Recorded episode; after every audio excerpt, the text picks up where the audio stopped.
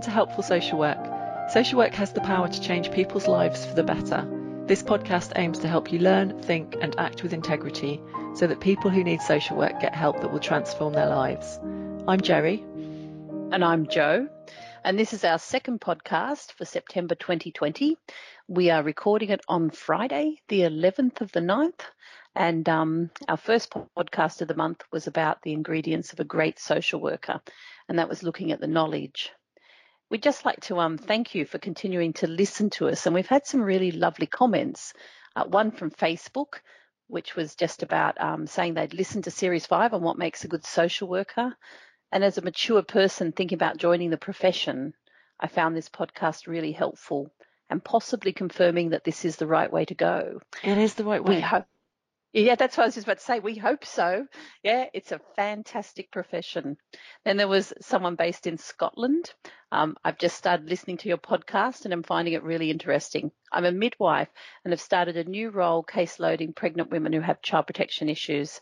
Um, I'm really pleased to hear that people from other professions are listening to the podcast and gaining something from it. I think social work has a huge range of knowledge and, and stuff to offer as as actually does midwifery. So maybe we could have some exchanges. And then there's been someone from Boston, um, and they just said, "Hello, I want to reach out and let you know how much I enjoy listening to your helpful social work podcast. I've been an avid listener this season." and find the content of your podcast to be so wonderful and thoughtful. Thank you very much. Um, I think we we love thinking with each other, and we're really pleased that people are enjoying that. And lastly, we have someone from the UK um, who's a social work assistant who just wanted to tell us how much they've enjoyed the podcast and talked about the fact that during the pandemic, I became hyper aware of the intense inequality and structural prejudice in UK society and felt a strong desire to change careers and support my local community. Fantastic. I was interested in social work and came across the podcast, and it helped me to make the decision to get into social work and where to direct my work going forward. That is brilliant. Uh, you know, we, we, we are so passionate about social work and the good that it can do. And I think that um, it's fantastic to hear about people being inspired to get into social work. Please do tell us what you think, and you can do this by visiting our website, which is www.helpfulsocialwork.com, or by commenting on iTunes or on our Facebook page, Helpful Social Work Podcast. So for the second podcast of the month, we said we would talk about things that might be useful to social workers. We didn't have a particular plan for it. And what we've decided to talk about today is self-care. And just to kind of get things straight from the start, what we mean by that is how we look after ourselves within a system rather than locating a responsibility on an individual to look after themselves. Um, we'll get into that a bit more in a moment. Um, but COVID-19 has been really, um, really kind of um, prevalent and really kind of um, changing and affecting our lives for six months now. I've actually been at home for almost exactly six months. Um, previously, I was out and about around the country. Um, and so when we look at what we know from social work in disasters, um, social work following at kind of extreme events and the evidence around that, um, there are different phases to how we respond to unusual, uncertain kind of events. And there's a sort of immediate response.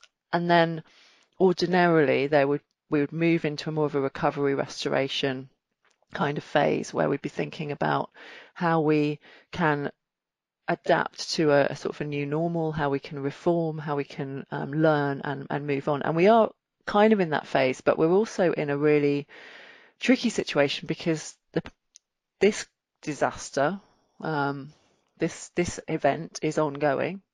Um, it isn't static. Um, it is um, in our, in the United Kingdom, case numbers are going up again. Um, so we still have the uncertainty around us, whilst we're also getting into a phase where we have to be sustainable in some ways. You know, we have to be able to keep working, um, and self care is important throughout any kind of social work throughout any, any particularly any kind of um, disaster or crisis where we're trying to respond. Um, but how we manage that self care when things remain really uncertainty uncertain I think is is is very tricky for us because um, we're recovering from grief and trauma while still experiencing threat and worry. Mm. Yes, I think that's right. And um, I've been working with people and using Maslow's hierarchy of needs to talk about the different stages. And if you think about um, that particular piece of work and you think about that model, you can see that the first stage is all about your physiological safety, um, which is am I getting enough food, water, shelter, all those types of things. And for some people, COVID has actually compromised some of that very basic level of safety, um, particularly around shelter. And then the next step is around safety. And I think that for all of us, um, safety has been compromised. You know, we're we're being told that it's dangerous out there, that we need to think about keeping ourselves safe. Um, we're being told that other people, gathering with other people is not always safe. And that then really impacts on the next step of um, the hierarchy of needs, which is social, our need for social interaction. And that's really been compromised um, and impacted upon. So those three very uh, basic steps, if you think about Maslow's hierarchy, uh, uh, have been very compromised. Um, and and so I think it is helpful for us to realize that in this time, there's been quite a profound challenge to the way that we're able to care for ourselves. Yeah, and there's really good research to, to support that. And although it's something that we experience and we, we kind of know, it is always good to go back to, well, what data have we got? Um, how is that showing um, in in the research. So the Office of National Statistics, which is kind of my go-to place for um, UK statistics, that's um, that shows that for the first kind of month of the pandemic, um, there's an ongoing opinions and lifestyle survey, and there was a really big shift in the levels of anxiety in the population. Um, went up dramatically at that point, um, and at that stage, kind of early to mid-April, about half of the adults um, from the sample that were being surveyed said that it's affecting COVID-19 was affecting their well-being, and they had high levels of anxiety, um, and that actually um, one of the things that the Office of National Statistics then picked up as it went along is that anxiety levels peaked and then they started to reduce, um, and people started to feel less anxious, um, a little less anxious. Um, but it's still going on. So in June, um, equivalent of 19 million adults in the UK were reporting high anxiety compared to, with 25 million in the early days of the lockdown.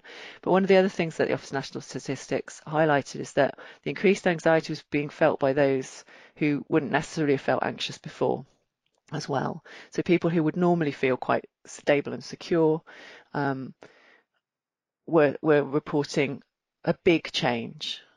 Um, and so that's really quite interesting, um, particularly around kind of anxiety and loneliness. So people who wouldn't have experienced that previously because they would have been out at work, they would have been at home with their families, they would have been socializing, um, were finding actually that that they were experiencing anxiety and loneliness in a way that they hadn't before. Mm. And the other thing it highlighted was um, people who are married or in civil partnerships homeschooling, and um, this in combination with other pressures um, perhaps being asked to work from home or to fit homeschooling around going out to work um, could have accounted for the unusual level of anxiety in that group. And I think for me, that would certainly be borne out um, in the encounters that I've been having with people um, where they've been talking about feeling completely distracted all the time and like they're not doing anything well. So, not parenting well, not working well, not attending to their partners well, because everything's really been mashed together. And then, interestingly, of course, as school's gone back, the next effect that people have been talking to me about has been a bit of grief and loss because families have been together for six months, which in our society is actually unusual for people to be together every day for six months. And some people have found emptiness in their home um, where they were used to having their their um, children gathered around. So um, I, I, think that's interesting as well. There's, it seems to me one of the things that COVID's doing is it's requiring us to make profound adjustments in the way we relate to each other socially and the way we live our life frequently. And I don't know how well suited we are for that, Jerry. I don't know how well our emotional and social brain does with that, you know, um, because we're trying to calibrate ourselves all the time, aren't we? Um, as this situation, and because the situation is still emerging and rolling on, um, I think it is harder for people to find a pattern. Yeah, and I think it was to. already it was already tricky in social work, wasn't it? Managing mm. the the stress of work and the working conditions um, and mm. the environment and the system, and then you add to that a whole additional layer of complexity around our home lives and our social lives and our relational lives in the wider context. Um, mm. And again, you know, thinking particularly about social workers, um, BASW's survey that was running from the beginning of the pandemic by kind of July time, we were looking at what are people kind of now um, concerned about for the future. And there's a real concern about returning to work, practicing as lockdown eases, what safety will look like, um, how will office environments work, how will work work, um, and how people can stay connected and supported by colleagues. Um, so I suppose the reason we're saying this isn't isn't to make doom and gloom, but just I think the first message is you know recognizing how tricky this has been and how you in a way how well social work is doing to to still be there, to still be going after six months. Absolutely, and and and actually some people actually thriving and some teams finding amazing ways to work.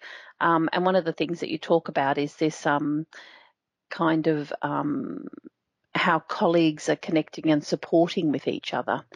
And one of the things that I've been finding is that they that, that a lot of teams have been very inventive around um, using using Zoom, using WhatsApp, using social media, um, having uh, picnics in the park where everybody comes and actually just eats together mm-hmm. to to meet with each other and then you know dispersing this kind of thing so i i think there's been lots of innovative strategies that um, social workers have been using to try and keep connected and to keep well yeah. um, which is a real testament to um, the kind of individual self-care and, and resilience that people have yeah, and so what we want to talk about is some of those kind of strategies, the big things, and the, the tactics, the kind of hints and tips that that help us to mm. sustain ourselves in this environment, and recognizing that you know, the, the, the message that social workers deserve to be to sustain themselves. They deserve mm. to thrive. Mm. You know, we're not um, supposed to be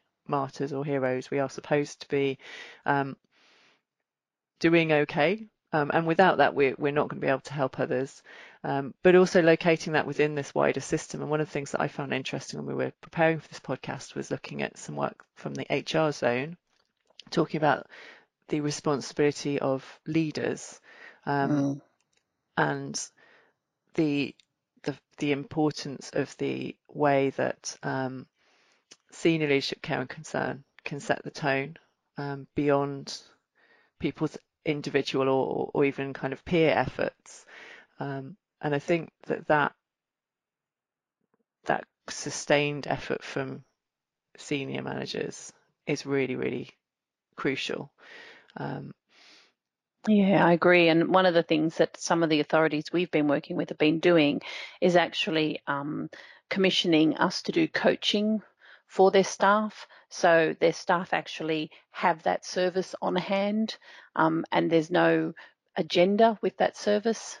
It's just a support service. And I've certainly commissioned um, coaching for my own staff um, that they can just once again use those sessions just to talk about whatever it is that, that they want to. And I, I think that, um, yeah, if you've got an active senior leadership team who's really thinking about what can we do to contribute to the well-being and i think that includes things like um, you know making sure that people have right equipment and uh, able to work from home in a functional way and being a bit curious about what kind of conditions they're working for at home you know how are they managing with hair with home care with childcare at home is anybody impacted on by the financial issues that are coming up it's it's all that stuff, isn't it? So um, yeah, I think starting from the assumption that all of us will be struggling in some way, yeah, that we need to talk about it. I think the coaching approach kind of has that at its heart, doesn't it? It's it's it's recognizing that everyone will need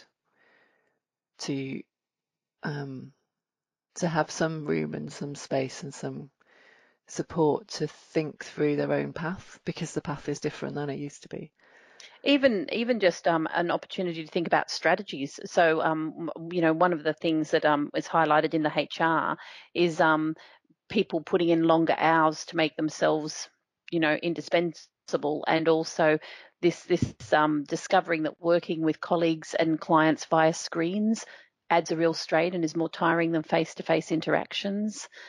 Um, and and for me, there's something about us acknowledging that and starting to think about how to work well in that environment rather than just seeing it as something that we've got to suck up, I guess, um, or something we've got to manage. So it's so it's kind of really using all of this information about where um, where the where the pinch points are, and then thinking about how to prevent them. So being very active, um, yeah. and the um, health and safety executive has a great toolkit on stress called Tackling Work Related Stress using a management standards approach. But the short title is the Stress Workbook.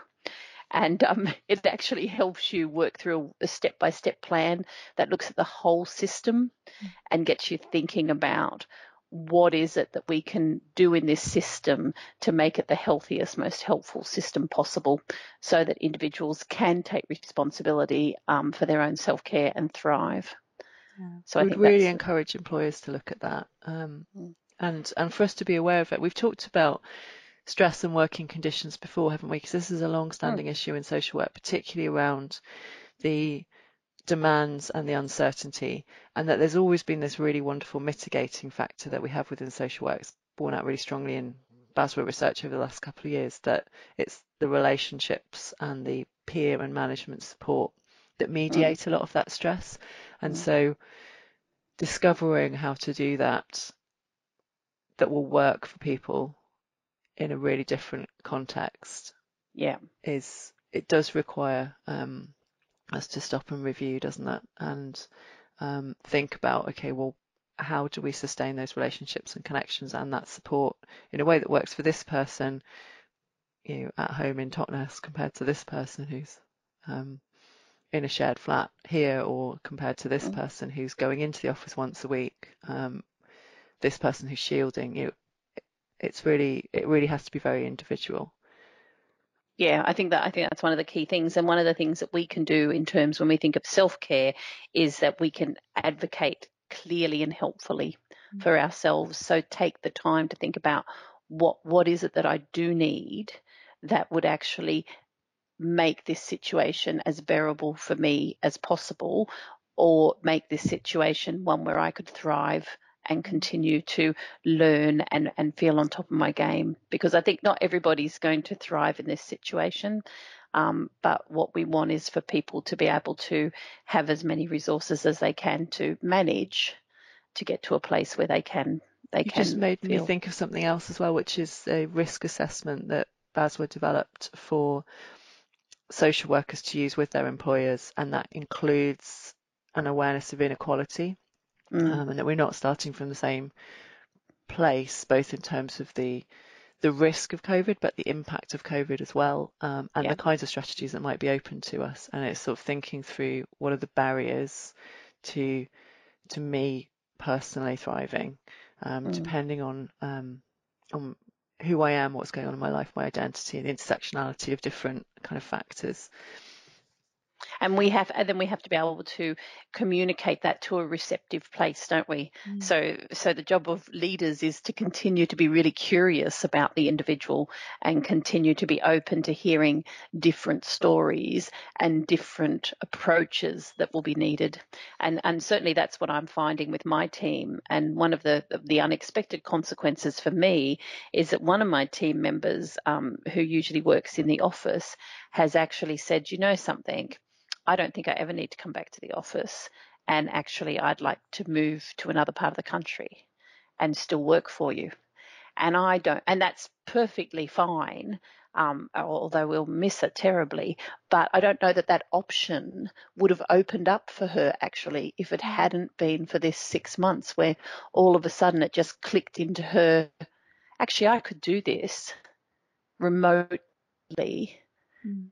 And, and, and, and be somewhere else that I need to be yeah. and keep my job. And so sometimes, you know, um, and the risk assessment and risk management is both the potential benefits and the potential drawbacks, yeah. isn't it? Um, yeah, and, and, and trying to enhance the benefits, benefits and and mitigate yeah. or minimise the the drawbacks. Yeah. Um, so there's there's some quite practical things that employers and managers can do around helping people get support, help coaching people, finding coaching for people, um, helping them manage their time, making sure that they do continue to to have breaks and have the right mm. equipment and the right support at home, um, and building some kind of team ethos. So we have seen a lot of good team support, haven't we? Definitely. Yeah, and that's what I was talking about. You know, this team that had when when they were able to was having you know lunch in the park once a week, um, but has a really healthy WhatsApp group um, and buddy systems. People actually saying this is a, a particularly if they're ASYEs, because if you think about a newly qualified social worker, you're learning your practice at the kitchen table over over a kind of disembodied communication system um, it's going to be really important for you to have that real robust mentoring and um, understanding of the relational and human part of social work, which is so important. And of course, we mustn't forget that many, many social workers around the world are getting on with it. They're out in their cars, they're out seeing families, they're visiting people, they're, you know, um, in their communities working really hard, but perhaps not having the same place to go back to. Because I think that um, once we were able to, we would go out, and if we had a difficult visit or something like that, you would come back into the office, wouldn't you? And you kind of like decompress and it'd just be like, oh, you know, this happened or that happened. Um, and I think some of those decompression spaces uh, need to be attended to. Where are we decompressing now? And the other thing that's been coming up for me quite a bit is people talking about how they, if they're working from their home, their home is their base and they're going out to see people from their home and then coming back to their home or they're at home all day, how do they make psychological safe spaces in their homes where they can turn off from work? Um, it's been described, hasn't be really it, as important. not working at home but sleeping in the office. Yeah. Yeah yeah, I think, living work. I think you're right. The debriefing and the, the demarcation between work and home, um, whether you're at home all the time or you are going out, those, those sort of natural um, chats and moments and transitions. Mm. Um, those those are things that we need to find other ways to do. Um, and there are you know, there are there is emerging learning, isn't there? There's emerging mm, expertise definitely. in this.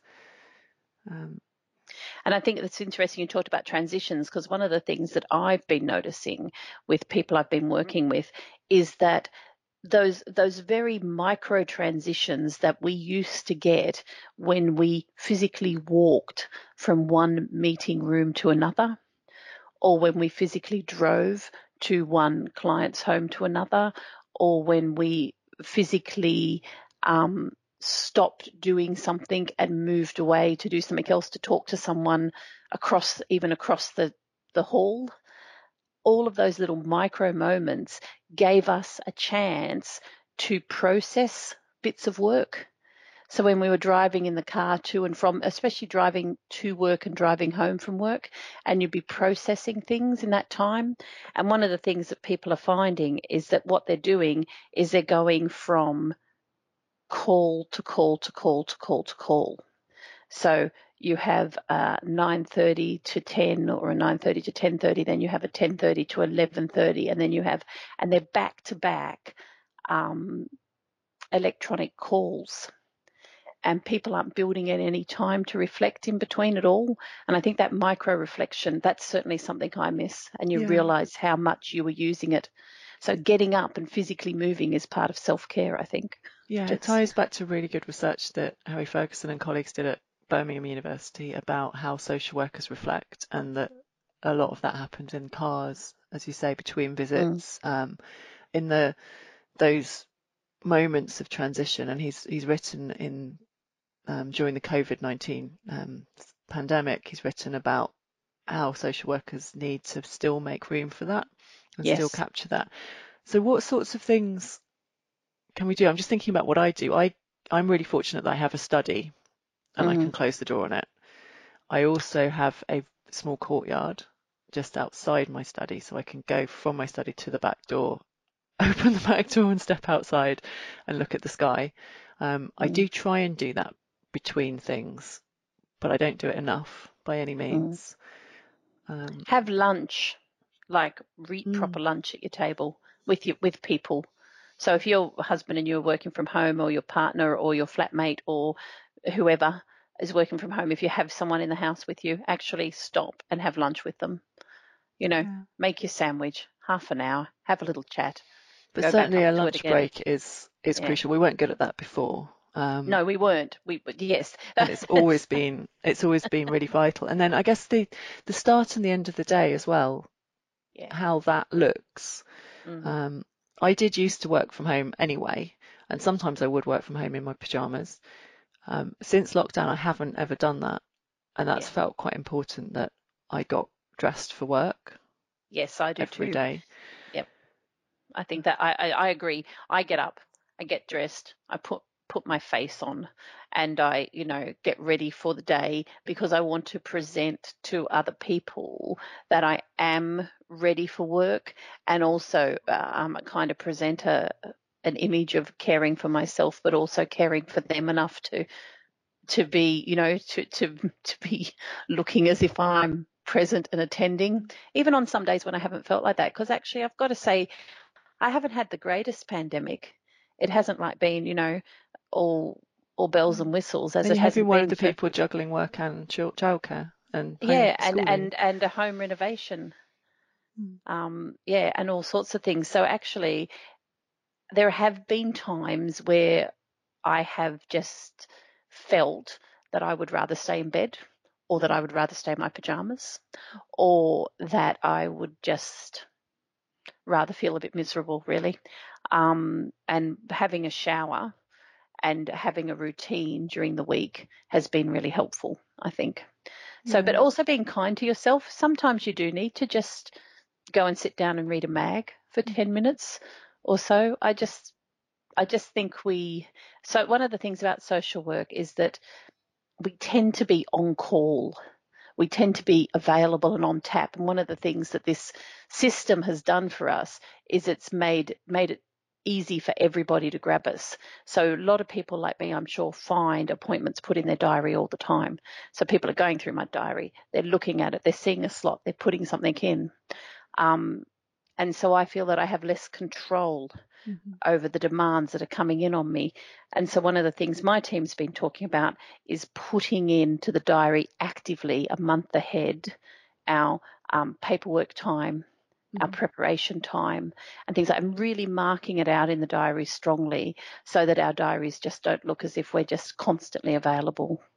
Yeah. Um, and I think we do need to um, be kind to ourselves in taking action if we're starting to feel overwhelmed, mm. um, particularly if you're on your own or you're not connected in, to to start to recognise when things are getting overwhelming and taking yourself, stepping away from it and seeking help. And whether that's a phone call to someone or it's a text message saying, I am having a really bad day, please call me. And um, whatever yeah. would actually work for um, for you to recover. And accept that we that we that we actually all are not okay. Like it, in on some level, this has been a national shock, an international shock, um, and so therefore all of us will have some impact from that, even if it's only touched our lives very lightly. Um, you know, the international scenario is huge. And so whether it's that you just haven't been able to go on your summer holiday and feel at ease with that, and that's something you do every year, or whether it's um, I was talking to someone yesterday who was meant to be getting married this weekend, Um, and so they've delayed that until next year. Um, so you know that's a big impact. There's, there's losses there's all, everywhere, aren't there? There's yeah. losses everywhere, and, and that's people. Also, people have lost people. I mean, you know, many people have died, and that's a loss and a grief as well. So I, th- I think that we we need to acknowledge that um, and not kind of try and brush it off and not lose ourselves in it either. One of the things that I've been using a lot, mm-hmm. which has been really helpful, has been um, the BASW social work toolkit. Um, just I'm just trying to find the proper name of it. I did write it down here somewhere. Is this the working conditions toolkit? Yes, thank you. The yeah. working conditions toolkit. It's well helpful, you know, and it has some lovely little checklists and things in it that really start to make you think. And one of them is just a simple daily well-being checklist. And it talks about a few things we can all do each day or each week or each month to maintain our mental and physical health. And certainly it's written pre-COVID in a way. So so there's and and and it's for after COVID as well. So it's imagining when we get back to um to a different world. But it talks about things like um at the end of the day, have you handed over any outstanding tasks? So I think for me, when you're by yourself in your office, who is uh, in your own house, who is it you've told your worries to for the day, or who is it you've handed things over to? You know, how is your your kind of supervision and your um, multi-agency working and your using of processes and those things. And then, you know, is there anything you need to talk about at the end of the day? Something you need to debrief? And who is your person that you can check in with? So, and these are, you know, really useful things. You know, are you actually undertaking exercise? Mm-hmm. Have you met with your line managers and actually had a constructive discussion? Are you able to ask your peers for support? Have you had a reflective supervision session in the last month? And these are things that are really, that we know are really helpful for social work practitioners that we don't want people to lose during COVID. I think that's a really important point. Mm-hmm. Um, and when I've been using this with workers, some of them have said no to everything. And so then it's been a bit of a wake up for them. Mm-hmm. Yeah, and some have, and the fact that it can be done and is done in some places, I think, is something to hang on to. That yep. um, these are not impossible um, tasks, are they, to sustain our well-being? They're things that we know that we've got really good evidence of, and that um, are possible. So it's mm. about um, all of us doing what we're able to do to make these things happen. Um, so I was thinking kind of to finish that we probably, it's not so much about reflective questions, it's more kind of reflective statements that this is a really difficult time. Mm. And, um, you know, everyone, every single one of us will need some support to keep going. And so let's all try and commit to finding the time and the space to understand what that is for ourselves and where mm. we have the power to find what that is for other people around us as well. Mm. And to be kind. I think that's really more important than ever at the moment to be kind to ourselves, to be kind to others, um, and to try as hard as we can to, you know, make make the time to to think of ourselves properly and carefully and caringly and caringly you know, not let the demand overwhelm us. And we hope that, you know, everybody um, has found this useful and that you're able to do something to care for yourself today.